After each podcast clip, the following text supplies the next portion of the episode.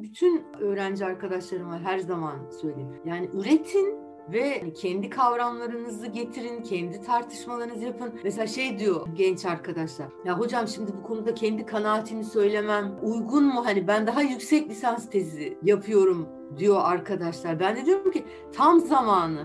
Yani hatta geç bile kaldık. Hemen bunu yapmaya başlamamız lazım. O zaman ben seni hissedeceğim tezin içerisinde. Yani Marx bunu demişti, Durkheim bunu demişti. Peki sen ne diyorsun? Yani Yunus ne diyor? Alev ne diyor? O zaman tez oluyor işte.